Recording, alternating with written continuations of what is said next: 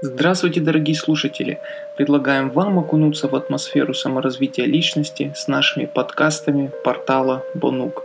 Сегодня у нас речь пойдет о силе подсознания.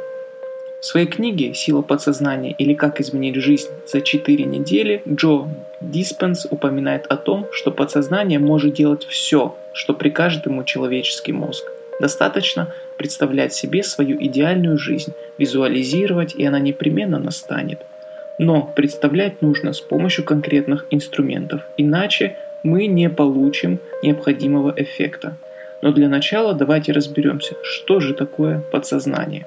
Итак, подсознание – это некое хранилище мыслей, которые попадают в мозг.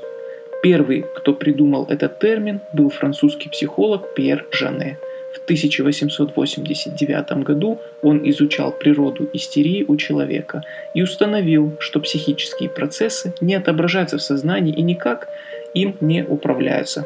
Такие процессы и есть подсознание, то есть то, что находится за пределами сознания. Однако Пьер Жане допустил ошибку, сказав, что эти процессы никак не управляются. Сознанием можно управлять, но делать это крайне сложно – Люди, которые научились управлять своим сознанием, смогли коренным образом изменить свою жизнь. Как же научиться управлять подсознанием? Для этого необходимо понять, как оно работает. Подсознание не только объективно воспринимает мир, оно хранит в себе множество образов, символов и мифов, часть которых передавалась нам от предков, часть от собственного жизненного опыта и наблюдений. Вот простой пример того, как работает подсознание – вы с семьей собираетесь на концерт формата Open Air. Приобрести билеты, собраться, доехать до места проведения концерта, занять места. Подсознание выдает предчувствие. А вдруг пойдет дождь? Мы ведь будем на открытом воздухе. Нужно взять зонт. Или концерт продлится два часа. За это время мы успеем проголодаться. Нужно взять бутерброды. Заметили, как мы начали воображать при упоминании о концерте?